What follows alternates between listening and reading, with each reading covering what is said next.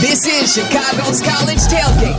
Tailgate Shea Norling and Tyler Aki. Shea and Tyler on ESPN Chicago. Welcome in to Chicago's College Tailgate, the Monday recap podcast. It's all brought to you by Twin Peaks. And Shea, th- this was a very interesting week of college football because when you look at the schedule, it didn't have any really premier matchups, but I feel like it produced a lot of intrigue now that it has come to a close and we look at everything that went down. We're going to break it all down for you, including a week that I think had actually a lot of deceptive results as well. So we'll get into all that. But let's start with Notre Dame. They take down Duke. Ooh, Audric Estime for the for the boosters on that last touchdown run there. 21-14 the final as Notre Dame beats Duke in a, a battle of top 25 teams out in Durham. First of all, your father was at the game. Yeah. I, I need a, the full report from Mr. Norling. Well, the good news is he at least saw a good game. The first and only time that he will root for Duke in his entire life, uh, he sees a heartbreaking Duke loss in the final moments. But you know what surprised me? Was he kept going, I don't think this is going to be rabid at all. I don't think Duke fans care about football. I don't think Duke fans care about sports. Gets there early, getting dinner, and he's texting me, this bar, it's like half full. Is anyone even going to be at this game? Was he on campus? Uh, close. I don't know where he actually went. I'm like, you may have just picked a shitty spot. I'd like just wait till you get to the game. Then he gets to the game and he's texting me throughout about how incredible the Duke hype machine is and how electric the environment is. He's sending me videos. I showed you. Yeah. That place was a zoo for Duke football. And with a 14 13 lead in the final minutes, you think, oh man, Duke's really going to pull this off. But Mike Elko shit himself. You know so what? my poor father gets a full-on diaper blowing display in Durham for his first top 25 regular season matchup. You know what's funny is the Duke Stadium. I've never been inside of it, but from the outside, it looks really cool.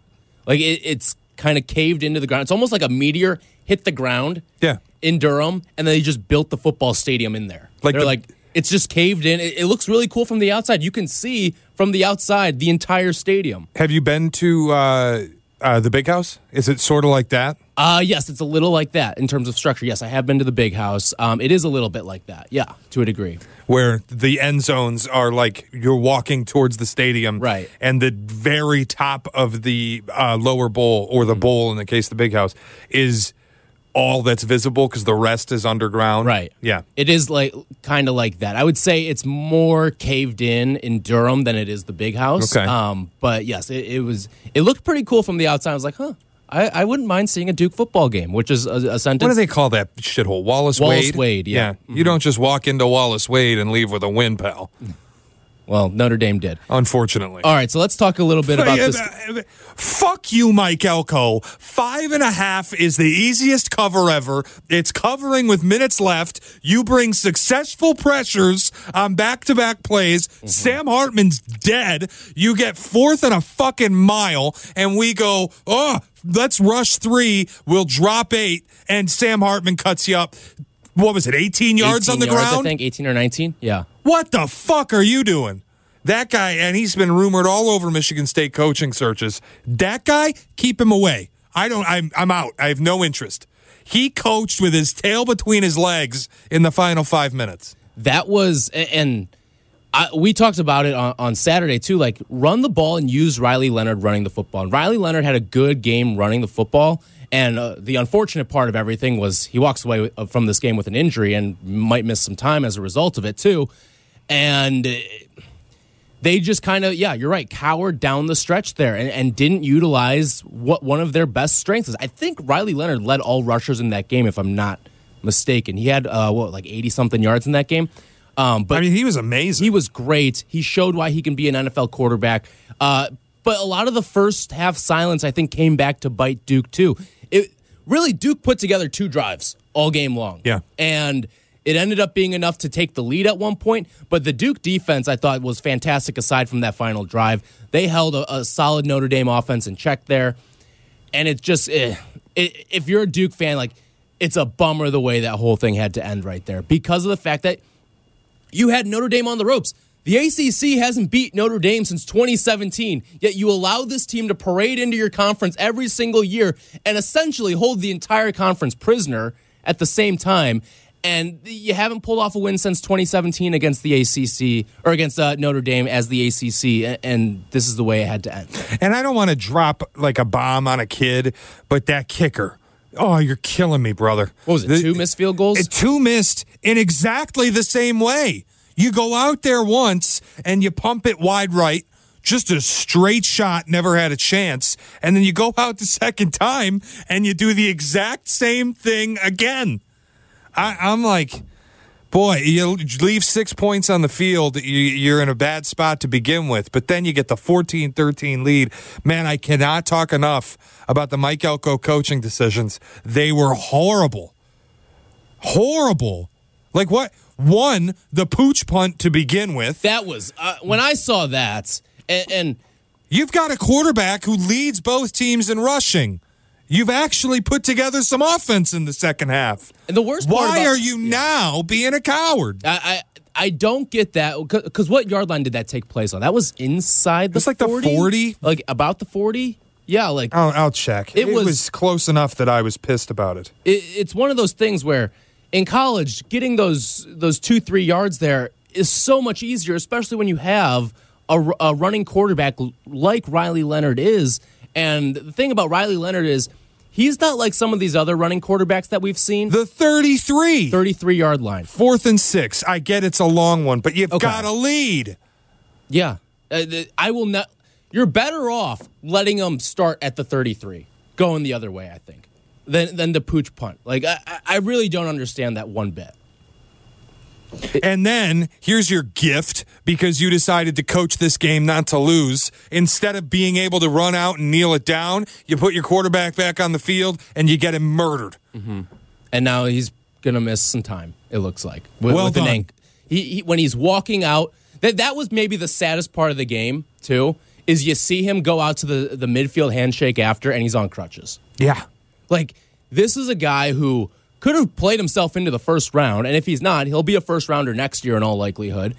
And you see him have to trek out to the midfield handshake when he should have been the reason why you went out and won a game against Notre Dame on your home turf there, and instead you see him limping out to the center of the field with crutches. It, was that was probably the most deflating part of the whole thing. It was just the cherry on top of a, a terrible game. Yeah, that that's a what a fall from grace, Mike Elko, from going on the stage at college game day with Pat McAfee motioning over and like shoulder nudging. You're the next coach at Michigan State, and he thumbs down. Hey, pal, thumbs down this. That that was a horrible coaching ending to that game. That was as bad as Eberflus on Sunday. Yeah. that was terrible. Any other takeaways from Notre Dame and uh, and Duke there? Because I think we, we're kind of on the same page. Like Notre Dame, you kind of punted on your chance to be a playoff team. Yeah, Notre Dame's not going to be included. I'll get into Snorling's power rankings. The calendar's flipped to October, so the rankings are out. I will get to those. Notre Dame, uh, at no point this season, is going to be on my top 10 because there is a qualification. It is a team that I believe can win a national title. If you're in my top 10, you have to be in that range. There will be a point late in the year where obviously some of you will be disqualified, but and I'll work you into the power rankings. But Notre Dame, your season's over. Your season ended two weeks ago when you lost to Ohio State. You don't play a conference title game. That so good for Sam Hartman. Uh, Sam Hartman, I hope gets to rise up some draft boards with this little performance he's putting together for South Bend. But best of luck. Doesn't mean a lot. All right, let's move on to Have fun in the Gator Bowl. Let's move on to another game of intrigue. This was a lot of fun on Saturday in the big noon slot, and USC beats Colorado 48 to 41. I mentioned earlier, this felt like a week of deceptive results. This was one of them. I mean, USC was all over Colorado, 21 nothing out of the shoot. Um, but Colorado put together three touchdown drives late. I mean, this game was 48 to 21 at one point. Th- this game was over. I don't think this really tells the story of of who uh, of how close this game truly was. Now, I think it just kind of confirms what a lot of people believe of the USC defense sucks, and Alex Grinch is going to be the reason why this team is held out of a playoff. Like that's why I'm intrigued by your top ten, and to know if USC's in it, if you believe that they can win a national championship, because this defense cannot win a national championship. You gave up 193 yards on the ground to a team that cannot run the football. Like that, dude, late in the game, and you heard Joel Klatt on the broadcast. What are they doing? This doesn't make any sense the way they're managing it. Colorado is running the ball in the final four minutes, down two scores, because USC can't stop them running the ball. If your defense is so porous, you can't stop an FCS offensive line from lining up and moving you around, you got problems. And Lincoln Riley, at some point, this whole stubborn deal where I can win with Alex Grinch, it's got to stop. Yeah. Because you're not winning anything with what you're rolling out on the field with USC. That my biggest takeaway from that game, the defense, I'm totally confirmed on my take. They are completely fraudulent, USC. When this team plays Pac 12 defense, like legitimate Pac 12 defenses, it, this could be a, a three loss USC team.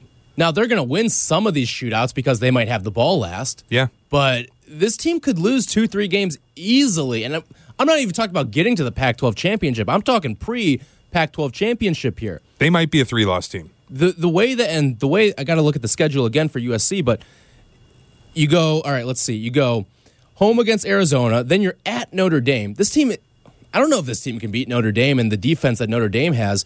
Hosting Utah, this team is not going to beat Utah if it has Cam Rising.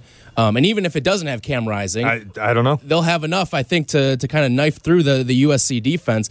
This team isn't beating Washington, and this team probably isn't going to beat Oregon either. Like, I, I, don't see the path for USC right now. The Oregon game's in Eugene. That'll be all. Yeah. You're going to walk into that as a seven point dog. Mm-hmm. Like that. Look, man, I got a couple takeaways on the Colorado side from this, but the one for me, and we'll get to the rankings, USC's included. You'll be fascinated to see where, but they they are totally fraudulent to me until they prove otherwise. And look, you have some talent on the defensive line. You went out and got Bear Alexander. You killed it in the portal building this defense. Is there a chance Lincoln Riley executes Alex Grinch and just like bring anybody in on the interim to take over the defense? Maybe. And that could heal some wounds. But right now, man, this team, they've got no shot. And it sucks. They got the best player in college football in Caleb Williams. Yeah. And He's they're going to waste this offense. He's got his stranglehold back on the Heisman odds now, plus 170. Next closest is Penix at plus 400. And I know he had that pick, but I don't want to hear about Yeah. the interception. He knew he was going for the school record in passing touchdowns. He was mm-hmm. forcing it down the field. I'm fine with it. Right. He got So- fat and happy. Six touchdowns in this game for Caleb Williams. Also throws for over 400 yards as well. Like, boy, watching that would look nice in a Bears uniform, wouldn't it? Um, but yeah, no, I mean, this USC team, this is going to be the story of it every single week. They're going to be a team that hangs around 50 points offensively, but defensively, you're going to see that number be right around the same. It feels like they're going to let teams play step for step with them all along the way. And even though Colorado made a push at the end, I don't think ever truly had a chance to win this game. No, of course not. But you're, this team's going to run into much better defenses in the Pac 12, and you're going to start to see USC start to get shut down a little bit. USC had a 48 to 21 lead in this game. Like I want to flip to the Colorado side because I got annoyed again, Tyler. Oh, no. I got annoyed again. This game ends, and I'm looking at my phone, and I'm getting the push notifications, mm-hmm. which you know you're going to get from the Colorado Shedeur Sanders Deion versus Caleb Williams game. You know the push notifications are coming. Mm-hmm. Not one of them. USC goes to Boulder and takes care of business. Not one of them. Caleb Williams, number one pick in the draft, throws six touchdowns at Boulder. No, let's go with the lead. Shedeur Sanders leads comeback in loss. It's not a comeback if you never have a lead. It was he never didn't tied. lead an effing comeback. Dude, it was 48 to 21 in the fourth fucking quarter. Can we stop? Tyler, can we stop? For the love of all that is holy, stop. You're a four point favorite at Arizona State. They blow. That is not a bull team, and you might lose that game. Party's over in Colorado. Enough. 48 21. I got to read. Shedeur Sanders leads comeback. I will say, You I, lost. I think the helium's out of the balloon now. I, I really do. Like seeing these two games for Colorado in succession, even though the final score may say something different, it doesn't tell the story of the game. I I can feel that we've lost some Colorado steam. I I hope because man, but boy, I'm surprised that uh, Arizona State Colorado is not the big noon kickoff this weekend. Three thirty game. I don't think they're awake in uh, in Tempe at No, uh, uh, certainly that hung- nine a.m. Hungover for sure. I think they're Mountain Time in Tempe. Are they mountain? Yeah, you know, you're right. I think you're right. A Yeah, little, so 10, a little 10 a.m. I- I 10 a.m. action. my point still stands. I don't think they're awake in Tempe at 10 a.m. I, I'm just. It feels like the hype's out of the balloon for everybody except for Deion, and Deion keeps coming out and going, "If you can't see that we're close and CU football, what we're going to do this year," and it's like, I get it, you got a gig. I, I, look, I think Deion can build a national championship team Yeah. in college Well, football. I don't think he's wrong in what he's saying. Like, it, it's just not going to be this year. Right. I can see you putting some together at Colorado for 2024. He said publicly Shedeur Sanders is coming back to school because he wants to be the number one pick and he can make so much NIL money. He's like Travis Hunter might be back next year or will be back next year. Mm-hmm. You're going to bring in a ton of transfer talent. You'll bring in good recruits. Next year, I'm willing to have the conversation. But this whole deal now where I got to look at everything they do as a push notification, Shedeur Sanders leads comeback, and I've got Deion touting like he won, yelling at the media. If you still don't believe, like, d- enough. L- Just let this year be this year. You're not good enough yet. It's okay. Yeah. I You're not close to USC. It's okay. He's building things the right way. And I think already to have three wins as Colorado, like, this season's already a success for Colorado. Absolutely. A- and the way that it's been built, like moving forward, yeah, this is going to be a team that probably has eight, nine wins next year, maybe even gets itself into the 10 win conversation. Making a bowl this year is a borderline work of art. It's border, no, it's borderline your coach of the year. Yeah, For a six win team. Getting a bowl game with the l- talent level at Colorado is miracle work. That is Christ turning water into wine. And I still don't know that they get to six wins, but hey, they The get a lot of even a- eyeballs. so maybe at five, uh, the NCAA throws them a bone and has them play Eastern Michigan somewhere. You think Boulder has the APR to to get into a bowl game? They get eyeballs. It's but it's an academic progress rate I know. that gets you in at can- five wins. Can you imagine the NCAA bumping off the APR to get TV ratings on Colorado, Eastern Michigan, in like, I don't know, the Idaho Potato Bowl? You think Deion's going to Idaho? He's declining that invite so Fuck fast. you. All right, um, let's move along here. Alabama, a forty to seventeen beatdown over Mississippi State. I mean, I think this is another one of the deceptive results here. Jalen Milroe threw twelve passes in this game. I think he was ten of twelve in the game. Um, it was a blowout. Alabama got a late touchdown as well. Uh, they also got a defensive touchdown here, but I think people are kind of maybe buying a little bit back in on Alabama. I until you've got a quarterback because this is a year where if you don't have a quarterback, you're not winning a, a playoff, and you probably aren't winning a playoff game at that. If you don't have a quarterback, you're not going anywhere, and I don't know if Alabama has a quarterback. Now, Jalen Milroe is the guy in that room, and and I don't know why he ever got bumped off of being the guy. He, I think we're seeing how good Texas is right now. Yeah, oh, And- yeah. and he gave Texas a run. Um, but I, I just don't see it with this Alabama team, even though they had the forty to seventeen win. I'm not going to tell you that they're vintage. And I'm not going to tell you that they're like going to make the playoff or that they're an SEC title contender. But look around the SEC. The conference is down. LSU, bad loss. That's a bad loss over the weekend. We'll get to it in a moment. What did I tell you a couple weeks ago after Bama lost to Texas? You want to go out this year and be competitive, you got to make a decision. You got to go to a spread option, you got to go to a spread power run scheme. You're going to have to limit the throws, 12 attempts for Milroe, like you mentioned, and you're going to just have to pound the rock. They ran it 43 times. Saban is not doing what he wants to do. He's doing what he needs to do. And they can out talent a lot of this conference with high floor players that they have this year. I'm not telling you Bama's back, but this SEC stinks, and I'm I wouldn't rule out ten wins. 10 wins for this Bama team. I, I got to take a look at the rest of the schedule. You get here. Arkansas in Tuscaloosa. Arkansas blows.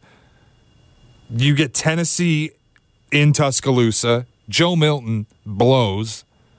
You get LSU in Tuscaloosa. LSU blows. You got to go to Kentucky. That might be the next loss. Yeah. If there is one. Then you get your freebie Chattanooga, and then you get Auburn, uh, who blows. Auburn almost took down Georgia this week. I want to talk to you about Georgia. Uh, Yeah, no, when I've we got, get there, because I've got Georgia on my my list of topics here for us today. Georgia is. You want to just do it? Yeah, let's do it. How how the hell does any AP voter justify putting Georgia number one? Because you I can't tell me the pedigree at this point. I don't now, know. in fairness, they they slipped from 55 number one votes to 35 this week, but squeaking out a 27-20 win over Auburn. I mean, what the hell is that? They have had way too many close calls this year where they've been down double digits. They've been down and just kind of eke their way back. You're not going to be able to flip a switch against these Pac 12 teams that you might face in the playoff. You're not going to be able to flip a switch against some of these other dominant defenses that you may go up against. It, quite frankly, like, I know you say LSU sucks. LSU's going to beat this Georgia team. You know who else is going to beat this Georgia team? If uh, well, LSU Georgia in a pack in an SEC title. I, I'm going to assume we live in a world where Georgia sleepwalks through off of Brock Bowers and off of their offensive line talent. But do you know who's going to beat them? I'm going to do something I don't want to do. I'm going to do something that I have to do. Michigan is going to tax that ass. Dude, Kentucky could beat this team. Auburn without a quarterback. Payton Thorne stinks. And he stunk in that game. He was awful. Yep. Robbie Ashford can't even put him in the game. He can't play. They have no quarterback. All they did was line up and pop you for 219 yards on the ground. Georgia? Georgia against a team with no QB is getting mauled. They play They're- Kentucky this week. What do you think Kentucky's going to do to them I, this do- week? I am uh, it, that one scares me because the line's 14 and a half and it feels like Kentucky's too easy. I'm gonna I don't know what I do with Georgia anymore. I feel like we've missed the boat on fading them, but when you go up against a legitimate running game like Michigan, they're taxing your ass. You dude, forget about the the late second half stuff. Forget about the grimy game against South Carolina and some of the struggles we've seen offensively and needing to ride Brock Bowers to a win at the end here and needing Payton Thorne to turn the ball over so you can go home. Like you give up 219 yards on the ground to a team with no quarterback. Kirby Smart's defense, you're letting them pound the rock when they don't even have a threat of throwing. it was uh, listen. The the fact that okay, What is that? you've you've beat a, a dead quarterback in Payton Thorne, and you beat maybe the most reckless quarterback in Spencer Rattler, and the fact that both of those games were close, both of those games you had significant deficits in. What happens when you face a real quarterback? What's going to happen? You're going to get your teeth kicked in. Texas would bomb them. I think Mm-hmm. Michigan would bomb them. Florida State, I think Florida State would bomb them. I, do, Ohio State, probably. I think Washington would bomb them. Like I, I'm at a point. Georgia, you might be fraudulent. And look, it's not your fault. It's incredibly hard to win three straight. It hasn't been done in almost hundred years. Like it can just be what it is. This doesn't have to be some big like, oh, Georgia failed. No, man, they they put 22 kids on defense into the NFL draft the past two seasons. Maybe more than that. It might be 27. Something ridiculous. They every every draft they're pumping guys to the NFL. They're losing guys. This was the year they really had to reset the deck. Now you have a new quarterback. Winning three straight's really difficult.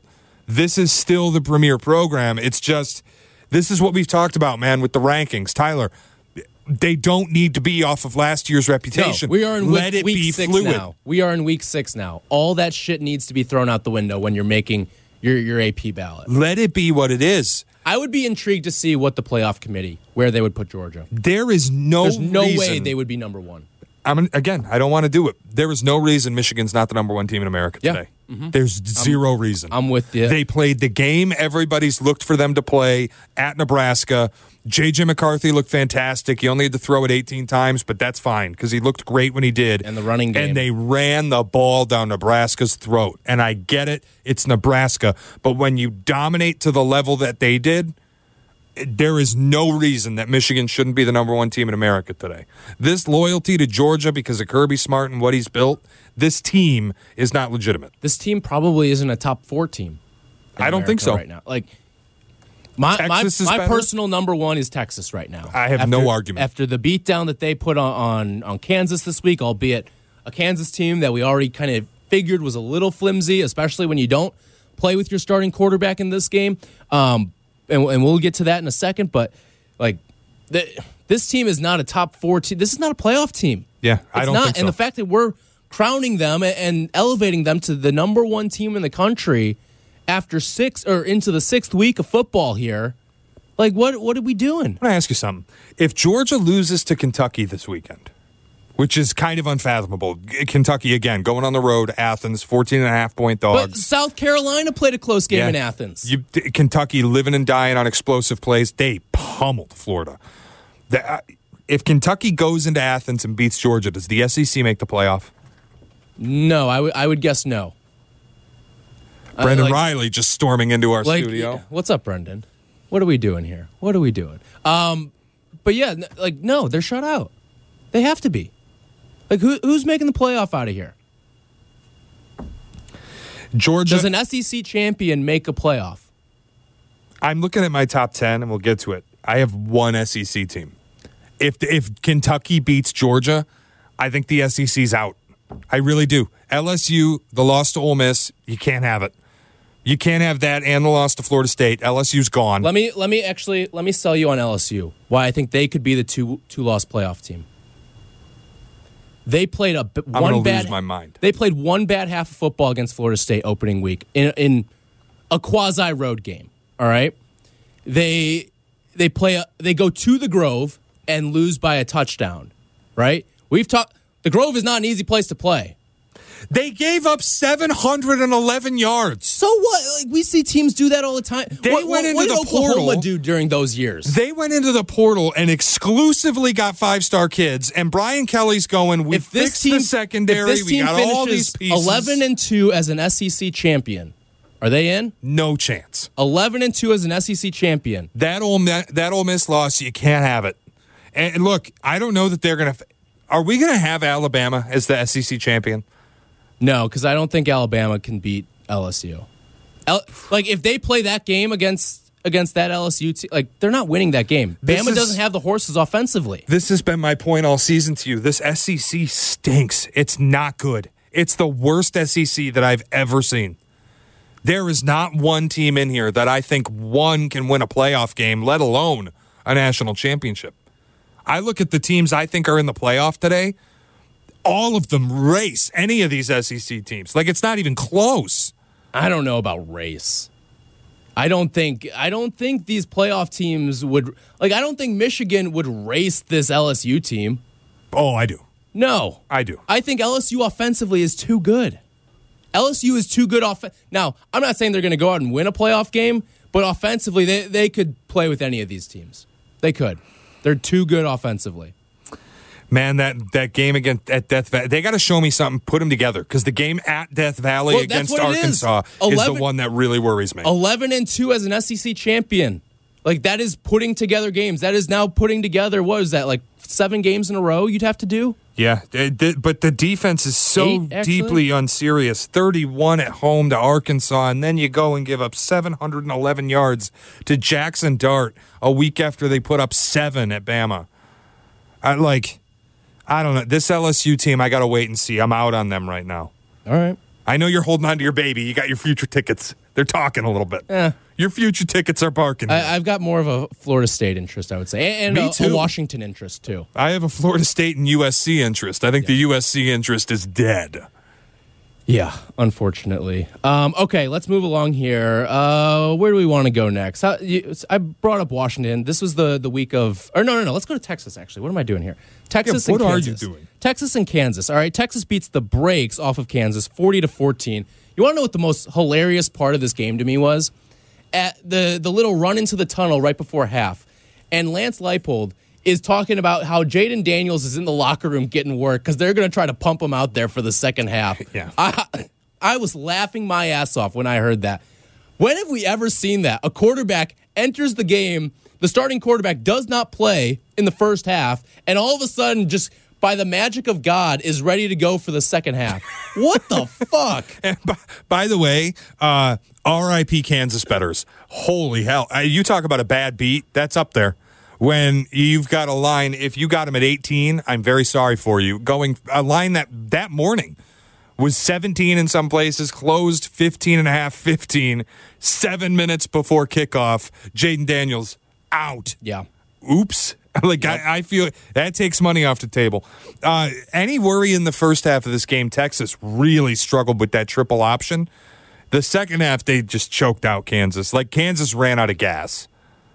I I think it's more of a they weren't prepared for it because they probably spent all week Working for Jaden Daniels, Yeah. motion, mm-hmm. passing offense. Yeah, I, I think most of it was that was the product of what it was. They were expecting Jalon Daniels out there, and they didn't get Jalon Daniels out there. I, I bet you if you asked Sark if he was surprised, he would, and you pump some truth serum into him, he would say yes, absolutely. Well, and it kind of passes the eye test if that's the way you want to go with it, because that second half, Texas just dominant. Yeah. Texas wouldn't let them have anything.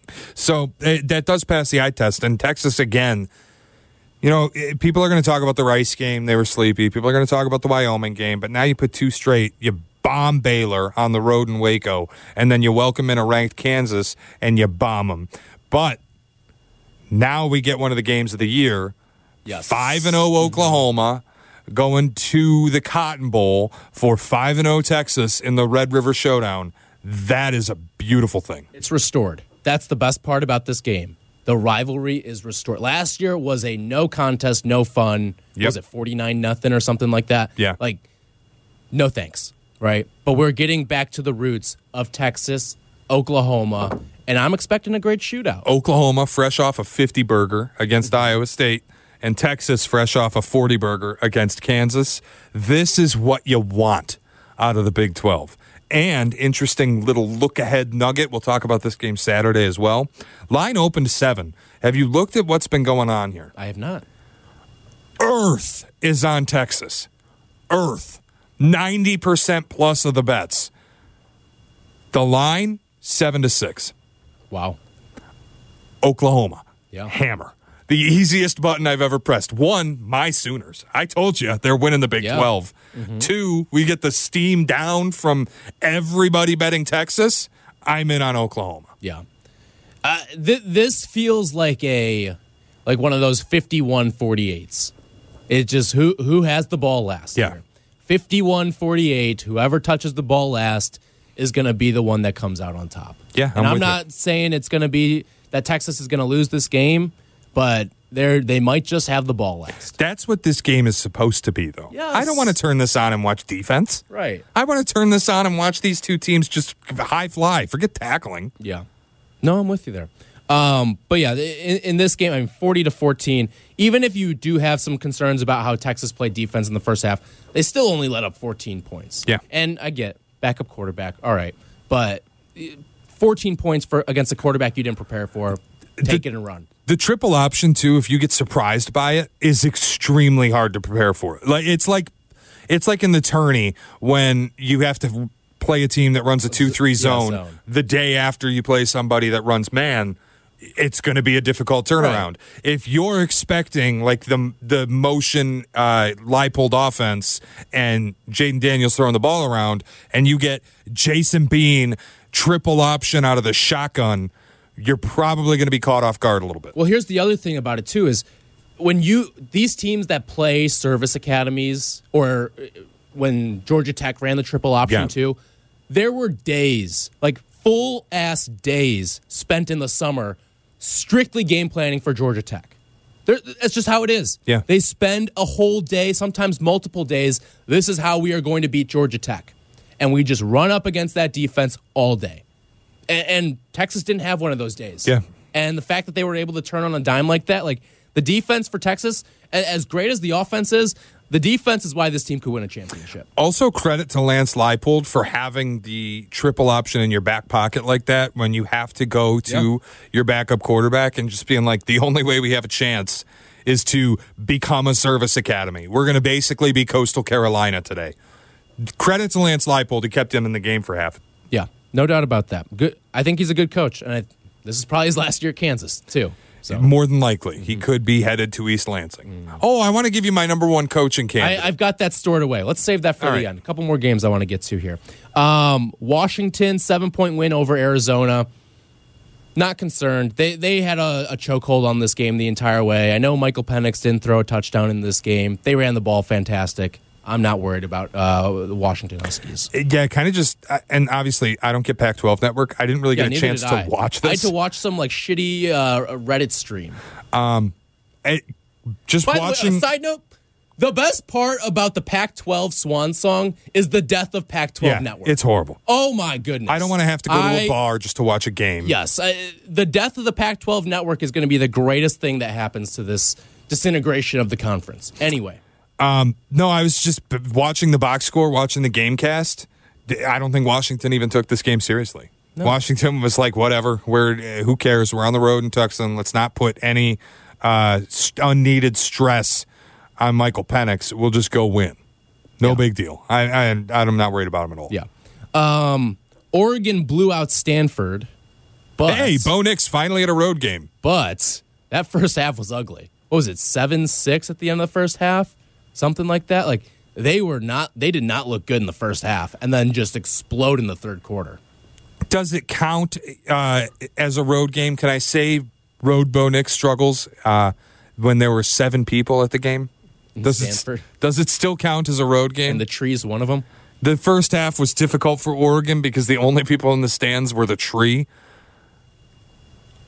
Bo Nix on the road. He's not good. Can I count Stanford as a road game? Nah, yeah, yeah. I- I'll I'll still count it. I'll still count it. You go on the road, you go into someone else's house, it still counts. But Um, 14 6, by the way, the halftime score.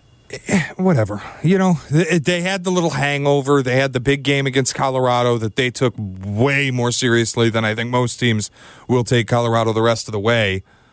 And you go out and you got that. Look, the big thing is you put the big number up in the second half and nobody cares. They're going to look at the box score, they're going to see that, and they're going to put you in the top 25. Oregon's destiny is out in front of them. Winning road games is still the final obstacle for Bo Nix. Maybe he gets a little confidence going to uh, Stanford and getting the win. We'll see. Uh, last game I want to get to here, unless you've got another one that you want to bring up. But Penn State 41 13 over Northwestern. This was a game. James for a little Franklin, my hero. James Franklin might be public enemy number one in Las Vegas for what he has done now twice this Yeah. year. Holy shit. Yeah. The You- fake kneel. Did you think that was a fake kneel live? I thought it was like a play I action draw. so I I wasn't watching the game live, but I saw the play. I didn't think it was a kneel. I had this conversation. I texted uh, Waddle yesterday because I heard him talking about it on Waddle and Silvy, and I'm like, I, that wasn't a kneel. To, or, to me, it was like a fake draw, play action. You know, they, they'll fake the quarterback mm-hmm. draw and then throw. That's what I thought it was. I did never think it was a kneel down. They talked about it on the broadcast. If it had been a kneel down, it's like a 15 yard penalty Yeah. and loss of down.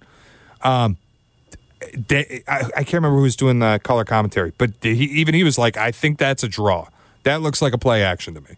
And that's what I thought watching live. But James Franklin, either way, week one, asshole, going for the cover with what, seven seconds left in the game to blow the 17. And then at Northwestern, two and a half minutes to go, ball on the 40. You could very easily just run this clock out. Hey, let's throw the ball deep. Touchdown, we cover. This guy, he knows the spreads. At Yes. this point, can we just admit James Franklin knows the number and he wants to cover spreads? I I had this conversation uh, from an NFL standpoint of which coaches know the number. Sean McVay. I said Sean McVay, Mike McDaniel. I think Kyle Shanahan knows it. I had one more too that's escaping me. Oh, Nick Sirianni definitely knows the number too. Um, those guys know the number heading into these games. James Franklin knows the numbers. Yeah, I, clearly because he's like James Franklin might be betting on Penn State. Wouldn't, wouldn't shock me. like Would we would we hate that if James Franklin's going? I'm laying 26 points with my team. no, I wouldn't hate it. I, I don't care. You want to eh. lay 26 with your team? Yeah. I don't care. I, I'm I'm fine with that. betting against them. But if you want to just lay, like if if it came out, and obviously we're not reporting anything. If it came out, James Franklin's laying 26 with his guys, and that's why he's going for the throat at the end of games. Kind of cool. Yeah, I I, I make, kind of makes him I, makes me I like don't hate bit. it. Like I don't hate it. Like I'm I'm for it. I, I have no problem with that. I, I would hope he's not doing it, but I wouldn't have a problem if if it came out that he was doing it. Kind of cool to me. I kind of enjoy it. Yeah. Um, all right. Next up here. I, so I've got a list of quarterbacks here, all right? Because this, this is kind of something I was looking at some of the top teams in the sport right now, rankings wise. And I've got a list of quarterbacks here that I'm going to say go out and win me a football game. Go out, win me a big game. How many of these guys can win you a big game? All right. All right, you ready? JJ McCarthy. No, I agree. I don't even need to explain it. No, Carson Beck. no. He looks really bothered by pressure. He does. He looks like you can get him off balance pretty Yeah. easily. Kyle McCord. No. Uh yes, he did it. He factually did it. Okay, but JJ McCarthy has factually won a game. Like go out and won a big game. He has never been the reason that But they won a big game. Kyle game. McCord was also not the reason they won a big game. fourth and fourth and a mile, he delivered a strike over the middle. The how about ten guys in the end zone? Okay, whatever. Like you still got to get him to the inch line. Uh, Kyle McCord went out and did it. He was. He's got the ball in his hand. He's got to make the throw. He made the throw. I would I feel will say shakier- yes on Kyle McCord. I would feel shakier actually about JJ McCarthy than Kyle McCord. Shakier is in like if you had to pick between If the two in pick, a big I would spot. take JJ. Really? Yes. JJ, Mister Two Pick Sixes and a fumble in the uh, in the playoff game last year. What has Kyle Mc like? I I don't Notre get- Dame at night didn't turn it over, led the team down the field, winning drive, That throw was to ten men or otherwise. Egbuka, right? Like- yeah, You've got wild talent on the outside there. like every big game JJ's winning, his team's winning by thirty points, and they're just running the ball. But what it's about the, the- offensive line just bullying in the second half. Okay, but I, I, I haven't seen Kyle McCord do it. He did it at Notre Dame. Did he do it or did the receivers do it? Look What at the, fuck look at the receiving talent about? he's got. Well, of course, but you still have to get the ball to them. Fourth and a an mile. easy strike there. Fourth and a mile stands in, delivers. I'm not taking Kyle McCord. I'm not. Factually, was the reason they got Not the the ball to the receivers. All right. Uh, moving on here. DJU. No, no, get the fuck out of here. No. Drew Allar. I'm intrigued by his first big game. Like when I- what- he plays uh, Michigan first. Yeah. October 28th, I think. I'm intrigued by that. It might be Ohio State. I'll have to look. But it, the Michigan game, he gets in Happy Valley. I think it is Michigan first. The Ohio State game is more intriguing to me because he's got to go to the shoe. I think I, either way, like But I'm I'm excited to watch both. He is just really up and down. It feels like if you make things very easy on him and he gets a quick read to an open guy, he's going to deliver a great throw. But when things get difficult, like the first half at Northwestern was a struggle. I think we're having a different conversation about him next year. I mean, it's his first year starting Yeah. in college. Could be having a different conversation with about him next year because you can see the talent. I- like you, the talent pops off the page way more with this guy than it does with McCord. I will never say an incomplete. I will never say wait and see. I hate that. So, gun to my head here, I'm going to say no on Drew Allen. I think he's the guy who throws the reckless pick. Like if you're asking me, can this quarterback go on the road and beat a team they need to beat, or like win a playoff game? I'm going to say no on Drew Allar. Riley Leonard.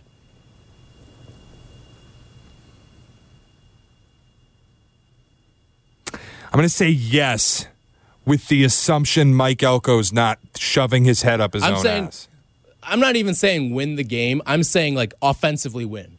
Offensively win the game. Like if your defense lets things up on the other side with 30 seconds Then- left. That's not on Riley Leonard. Yes, Riley Leonard in the second half of that game did it. So yes, Sam Hartman. yeah, definitely. He did it. Same thing. Second half of that game, Duke final drive. I would say I would give Nails. that more credence. Yeah. Uh, Jalen Milroe. No, no shot. I, he's one of those guys who could get me like every third one. I feel like. I just like anybody that you're limiting to 12 pass attempts, 14 pass attempts. It's all on the ground. But he also can have the explosive plays with his legs. Yeah, but no, I, I'm not relying on a guy who can only throw it. If you get in a negative script in a big game, like if LSU jumps your bones and you're down 14 nothing with Milroe, you're out of the game. You're done. Yeah, No. probably. Um, and then last one, Dillon Gabriel. Gonna find out on Sunday, Saturday. Um, because he hasn't had that big game yet in terms of like go out and, and win me a football game. a lot of that is UCF. Gus Malzahn sucks. Um, last year was a throwaway. He got injured. So far this season, I, I, I'll say yes because I believe in the kid. I think he's really, really good. Yeah. I believe in the talent of Dillon Gabriel. I liked what he's shown me on the ground. He's been even impressive.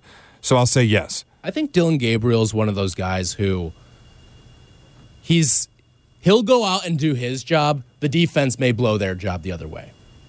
Yeah, that's probably fair. Like with 45 seconds left, I could see it, it, Dillon Gabriel goes out and leads the drive with, and then 45 seconds left. Texas maybe comes down, kicks a field goal. Totally fair. OT. I could see that. he needs Venables to back him up with the defense. Yes. All right, that's my list there, and, and like those are all guys that we, aside from Riley Leonard, threw I just threw his name in there. Um, those are all guys that we could see play in a playoff game. Like, eh, I guess maybe not Milroe either, but Yeah, I doubt.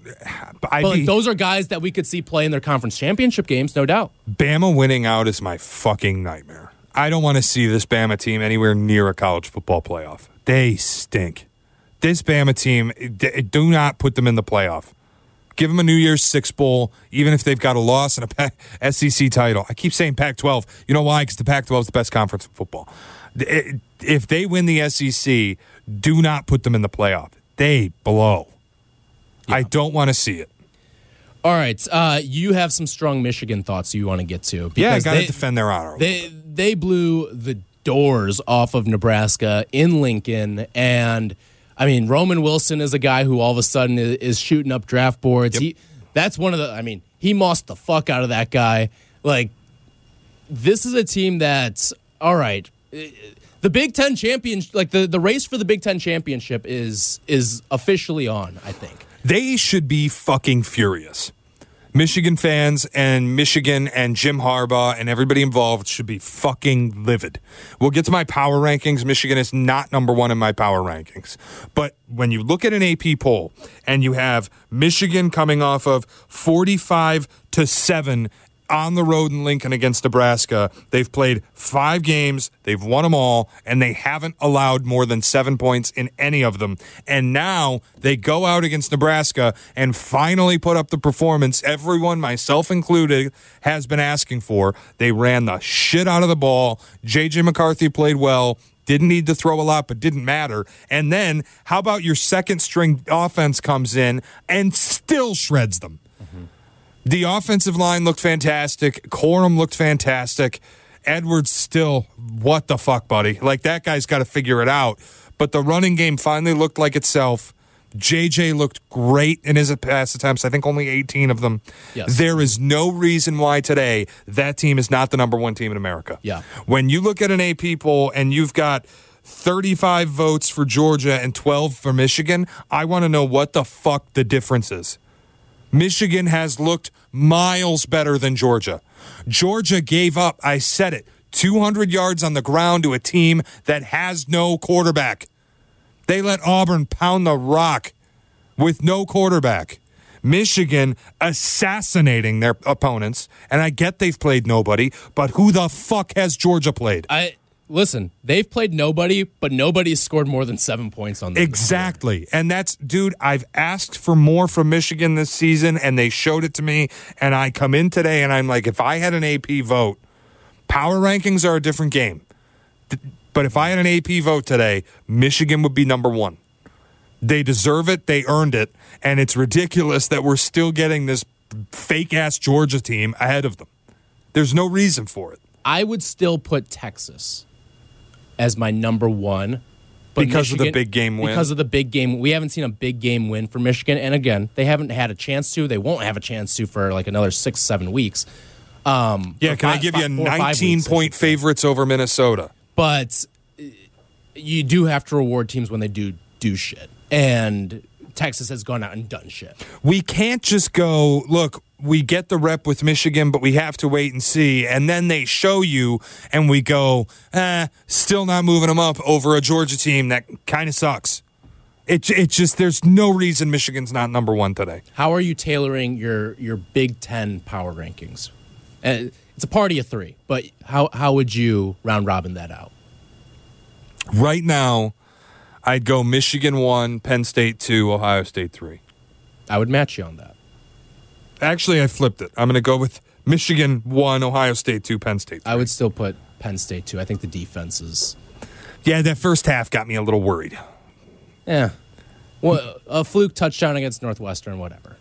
the the first it just that being a game like 10-3 late in that second half or in the first half it just Dude, if you think I didn't like the vibes if there. you think James Franklin gets hopped off for a cover, what do you think he does when he sees a plus on his money line? Yeah, fair. His nuts will really be tingling then. Holy shit! I'm I'm betting us plus 250 uh, uh, in the shoe. Think about that. Incredible. Imagine they win that game. That would be yeah.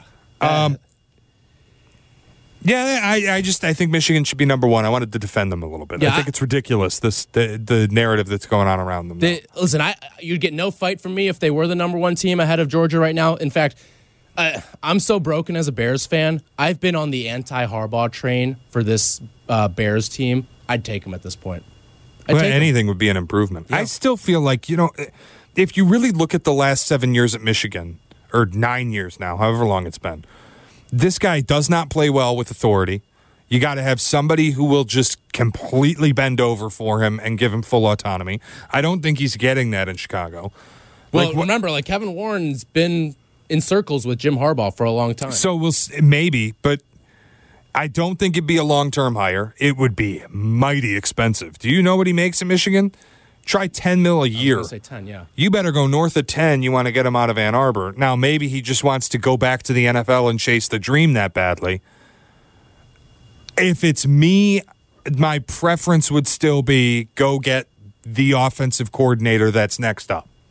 I just view that as the best. I would path. too, but in recent years, I would have been kicking and screaming if the Bears brought Harbaugh in here. Yeah. I'm not doing that anymore. Well, that's how bad it's gotten. yes. That's how bad it's gotten. Do you think he'd stay in Chicago for longer than four years? You know, it's a little different because he played here. I wonder if that whole like how much weight that holds. Like he was the quarterback here once upon a time. It held weight when he went back to Michigan. But then the flip of that is why would you ever leave Michigan? You were getting $10 million a year. You clearly don't have to win a national title. You can continue to win the Big Ten. uh, what are they going to fire him? Uh, it came close before. yeah, but they were winning eight games a year when it came close. As long as they're beating Ohio State and winning But the Big Ten, They weren't who beating cares? Ohio. Like we would you be at all surprised if all of a sudden we saw the flip uh, the script flip back to Ohio State kicking Michigan's ass? No, but I also they have a university president who is more in the public face than the athletic director. The athletic director doesn't exist. Warde Manuel, he's locked in a cupboard somewhere. Santa Ono's putting all the press releases out about everything Guy's Jim. Harbaugh. Guy's a legend. I mean, it's it- dude. He's got the president in his lap. He's God in the city. Nobody will ever go out against him. He's got full autonomy of the program. Gets ten million a year. I'm like, why would you leave? Now that you finally built this thing up, so you feel like the juggernaut in the conference, why would you leave? I hope he leaves. It makes me better. It makes me feel better about my chances. But I don't know why he would I see that's the thing. to go like, chase a Super Bowl that you're probably not going to win. the NFL is the NFL. Like that There's an the- allure to it. Yes, uh especially if you could go to the franchise that you played for. I think that would be that would hold a little bit of weight there. All right, Maybe some guys are just college guys. Like Harbaugh, just Harbaugh. I think yes, I, I agree. I think he he will be more successful in college, but I think he like he's had success in the NFL too. Does It's it also say runs thin on guys? does it say anything that the last few years he has been the one leaking the NFL stuff? Like that he's been the one putting out the stories. He's searching for jobs. He's Going out. He's He went to Minnesota to sign the document. Right. Like he's hat in hand. I want the gig. It's not teams are calling him. His phone's not ringing off the hook. Everybody else is kind of saying we're not interested. And Jim is, you know, pimping himself as this NFL guy ready to get a gig. If you're a Bears fan, to me, you being the team that goes, please, Jimmy, come save us. I don't know if that's a spot I want to be in when the rest of the league has looked this guy up and down and gone, no, thank you. And the Vikings, that close call, boy, when it gets that I'm close not saying and the team's cl- like, I, eh. I don't know how close that really. I think It sound it sounded like Jim made it more close than Yes. it really was. And I just when you've got every team going, we're good. Like Vegas, they didn't even call him. He's in the Well, media but going, the. I want the Vegas gig. how how much of that is these teams aren't meeting his number. Again, why would you then be willing to do it? You're going to pay him $13 million? Well, it doesn't count against the cap. Like, what does it? What does it matter? It doesn't count against the cap or anything. Like, it's an outside expense. Eh, we'll see. I, I would I would be wary. I feel like it's a short term thing. I feel like it might not work. Like the other thing too with Harbaugh and these Michigan teams, anytime they get into a passing script, they're fucked. Because they, there's no creativity. It's just we have better offensive linemen than you. We're going to line up, push you, and we're going to beat you. And as soon as you get them in a passing script like TCU did, you're dead. Like uh, when Ohio State used to put them in passing scripts, they were dead. And that's some of what we saw when he was with San Francisco too. And exactly, like when when Cap when it wasn't working, you were dead. And not just like not like we're going to lose this game. When Michigan got put in passing scripts by Ohio State, they were getting fucking murdered. Like 62 to 20 murdered. I just be very careful because you're not going to come into the NFL and line up six 300 pound guys and run a back 40 times and have it just be like a 12 win season. It's not 1989. Yeah. All right, let's get to your power rankings. You've you, it's October. The calendar is flipped. The power rankings are here. How, how many deep are we going here? 10. I got my top 10. All right. Uh, and this is based on who I believe is most likely to win a national title. So it's think of it as a ladder.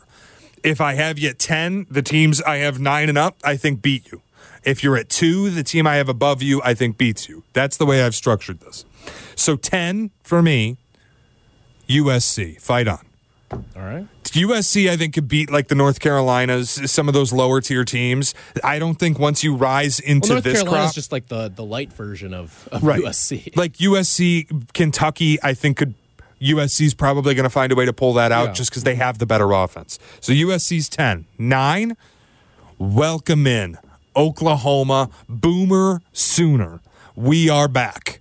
And now you get the really interesting spot on Saturday, Red River Showdown. I'm very excited to watch and see if Oklahoma can vault up this a little bit. That's interesting to me that you would have Oklahoma ahead of USC. And I guess that gives you the right to next week, if Oklahoma shits the bed, see ya. We'll, we'll bump USC up. But I, I think USC would outlast Oklahoma. the way I'm choosing to approach USC, and this could be totally wrong, is do I think your opponent can get stops? Like, how many stops do I think your opponent can get versus how many stops do I think you can get? Oklahoma's got a defense, an offense that can score, and they got a Venables defense. I think you get more stops out of Oklahoma in that game than USC, and I like the way Oklahoma's playing better. Don't give up 20 points and a half to Iowa State next time, but I'll give you a pass.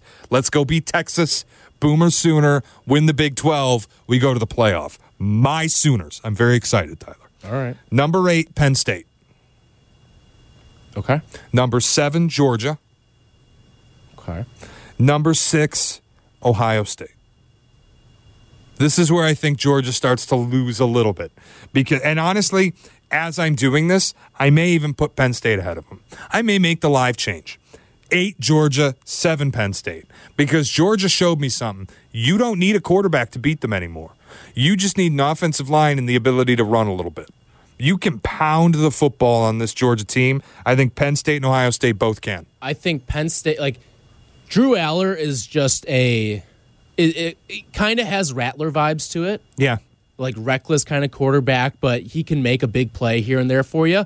But the the defense on Penn State is significantly Yeah. better than the defense that South Carolina has. Yep, and Ohio State's off. I'm, as I'm thinking about it, I'm bumping Georgia down. I'm moving Penn State up. I agree with that. Both defenses, Ohio State, Penn State, elite. They both, I think, could run on this team. And here, quick, Kyle McCord or Payton Thorne?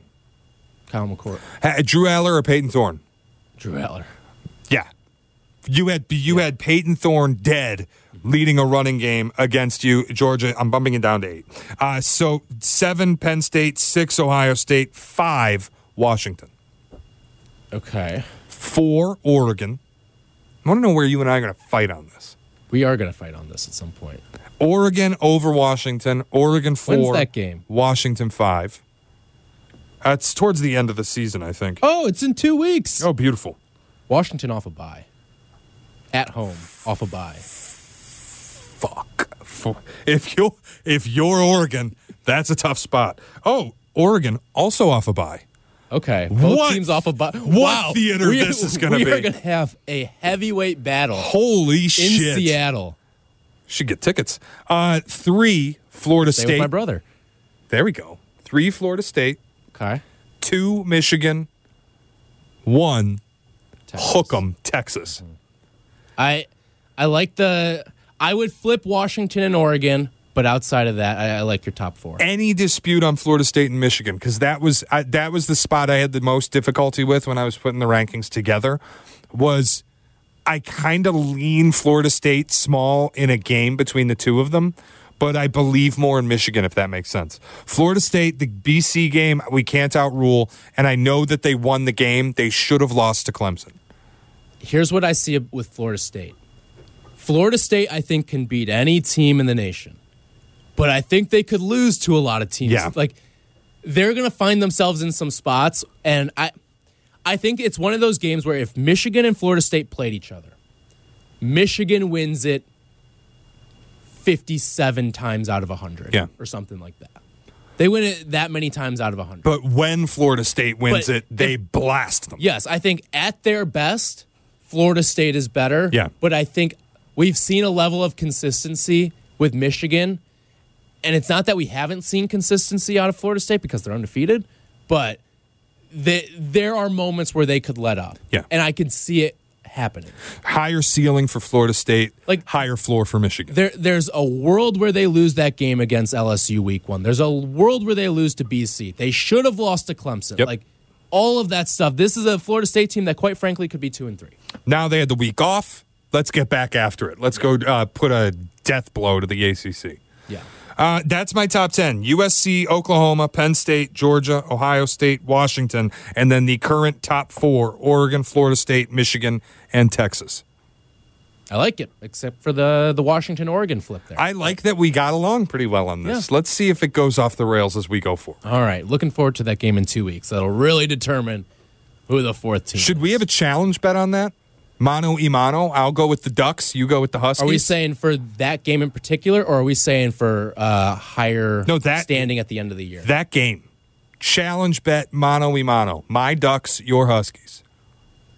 I'd take that. Yeah, Let's do it. I'd take both uh, both uh, bets, We will discuss long term and short term. All right, I'm in. Let's discuss some stakes. We'll right. get back to the people on it. Okay, I'm in. I'm taking the Ducks. All right, My like it. Ducks for the Pac 12. this is great. Yeah, I love that we've just booted USC out of this conversation. You See hate. Charlie Bevins. That's what I decided. Charlie you Bevins is Charlie. Charlie's a fucking platypus. He roots for the Ducks and the Beavers. All right. What an incredible He's a loser. platypus. Incredible loser. He is kind of like. Uh, I'm trying to think. Are you old enough, or are you young enough to have watched Phineas and Ferb? No. No. Okay. Nope. But do you know any of the the premise there? Yeah, Like the- there's Perry is the platypus. is one of them's got like a big nose and the glasses? well, yeah, th those guys are out of the picture. I'm talking. There's a plat. They have a pet platypus in the show, and Perry the platypus Fascinating to me. just disappears for long periods of time and is like a secret agent on the side and like goes out and solves crime. on Do the they side. show his secret agent endeavors? Yes, they do. It's like a, a side plot to the episode. Is And this like the at Charlie Brown memes where Charlie Brown is like trying to figure out the school musical and Snoopy's parachuting out of a plane? yes. Perry the Platypus is pretty much Snoopy, like modern day Snoopy. And basically, at the end of the episodes, it's just like whatever happens with Phineas and Ferb, yeah, yeah, whatever. and then Perry the platypus just comes moseying into the episode, and go, they go, "Oh, there you are, Perry." And at the beginning of the episode, there's like Perry's lost for a little bit. Hey, where's Perry? Like that's Charlie. That's Charlie in a nutshell. Yeah, he is Perry much. the platypus, and he roots for both the Ducks and the Beavers. I got really pissed off uh, recently because I oh I said uh, I texted him about Oregon and he said he's given up Oregon because they moved to the Big Ten, and I was like, what the fuck does the conference allegiance have to do with anything? Like The conference is dead. if you're an Oregon fan, be an Oregon fan. You're Big Ten Bevins now. I'm sorry, that's Yeah. the way it has to happen. Yeah, the conference is dead. Oregon State's who knows where the hell they end up, but yeah, Mountain West. yeah, Mountain West in all likelihood in a model of relegation, which we've never talked about too, uh, which maybe we'll get to at some point Yeah. if it really gets some legs. Charlie's going to hook his teeth into uh, Oregon State and San Jose State games, conference battles. CBS Sportsnet, Jesus late at night. Christ. Poor Oregon State getting the short end on that one. Good, t- good team, good program. Mountain West. Yep. All right. Any last? Oh, I do have a couple shout outs I want. To We are so far over time, but go ahead. I have a couple shout outs I want to get to here. Um, oh, first we need your uh, Michigan State pick too. Brian Hartline Ooh, off okay. the bargain bin. Get me four, five million dollars. He checks every box. A lot of people think he's the straw that stirs the, string, the drink for Ohio State's offense. He's an elite recruiter. I was going to bring up recruiting. gets That's you the thing access to Ohio, yeah. gets you talented wide receivers. He's the still- reason Marvin Harrison and Emeka Egbuka and all these guys, Chris Olave, Garrett, Garrett Wilson, Wilson, yeah. all of them went to Ohio State. Brian Hartline, Yeah. and the big check that's the most necessary. He hates Michigan with immense passion. That's the number one thing with a bullet you gotta have. you know what else? NFL guy Yep. too. I'm Like- Brian Hartline is my bargain bin. Pay him a little bit, and then maybe you get him on a really rich contract extension if it works out. I like that. He's the guy. All right, there you go. I like that pick. All right. Um, here's a, a couple shout outs I want to give out here. Maryland, 5 and 0. We were high on Maryland Our heading Terps. We were high on Maryland heading into the year and I think they could beat one of the 3. If they do, the win total goes over, and I'm a very happy Yes. man. I think they could beat one of the 3. It'll at least be a good game in two of the 3, I think. Who? When do they play the teams? Because if they Do get they have one, one, of this them, week? I think they may have one of them this week. if they get one of them when they're dead, how are they not ranked? They play. They're at Ohio State this week. They're uh, team 26 right now, I believe. They get at Ohio State this week. All right, I guess that's a blessing they didn't rank them just to get killed. 19 and a half point dogs. So they'll beat Illinois 6 and 0. They'll beat Northwestern 7 and oh. 0. Well, they won't be seven. They'll be seven and one because 7 and 1, yeah. Yeah. Um Penn State has to go to to College Park. Ooh, so does Michigan. They're getting one of these. They They're getting one of the three. They might. Um, shout out to them. Also, shout out to the state of Kentucky. Kentucky five and zero. Louisville five and oh. zero. Shout out basketball schools. Yeah, ba- basketball schools have been fantastic this year. Carolina's undefeated. Uh, Kansas had a good run there. Duke had a good run there. Duke looks legit, man. Duke, Duke, yeah, Duke's one of those teams. Like even though they lost, like you're still you're still buying stock. you might have saved losing Mike Elko with his idiotic ending there, and Riley Leonard. You might get another year out of. Duke could be serious.